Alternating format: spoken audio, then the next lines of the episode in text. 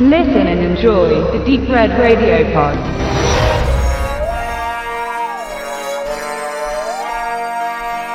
Fünf Jahre ist es her, dass Alex van Wammerdam mit Die letzten Tage der Emma Blank die europäische Filmszene aufmischte.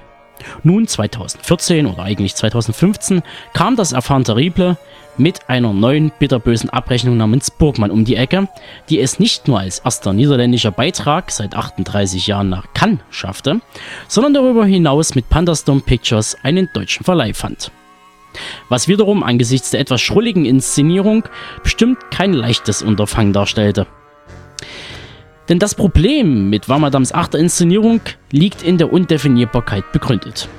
Die Kinos hierzulande taten sich schon ziemlich schwer damit und der Verleih wahrscheinlich ebenfalls. Wie soll man ein Produkt bewerben, was sich sperrig ins Programm einfügt? Burgmann kann ich nach meiner ersten Sichtung weder dem Thriller, Mystery, Drama oder gar Experimentalfilm zuordnen. Burgmann wirkt nämlich eher wie ein faszinierendes Potpourri aus allem. Wamadam meinte in einem letztjährigen Interview, dass er den Zirkus und die Clowns liebe und dass sich seine Filme am Kasperle-Theater orientierten.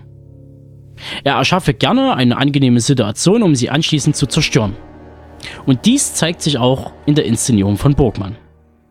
Wamadam, der früh in experimentalen Theatergruppen aktiv war, transportiert das Bühnenbild oder im Falle von Burgmann die Bildkomposition eines skandinavischen Werbeprospekt im Bauhauslook in das Medium des Films.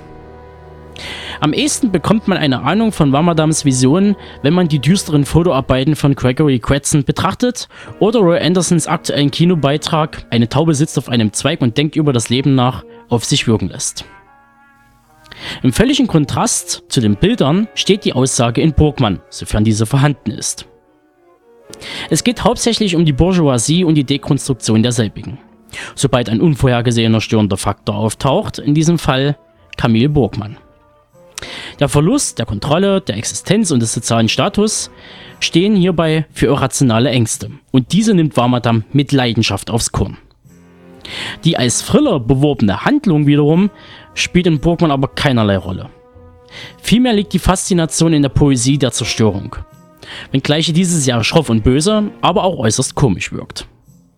Doch aller grauer Theorie zum Trotz stellt sich nun die Frage, wie fällt mein Urteil aus? Also so wie sei gesagt, mir hat Burgmann außerordentlich gut gefallen. Sicher ist aber, Wamadams aktueller Film wird nicht jedermanns Nerv treffen. Ähnlich der frühen Werke David Lynchs oder Ben Hopkins Die neuen Leben des Thomas Katz funktionieren diese am besten, wenn man sich unvoreingenommen darauf einlässt. Doch vielleicht lässt sich Burgmann am besten mit Wamadams Lebensmotto beschreiben. Es ist wichtig, optimistisch zu bleiben, denn sonst kannst du dich auch gleich umbringen. Oder im aktuellen Fall kommt Camille Burgmann vorbei.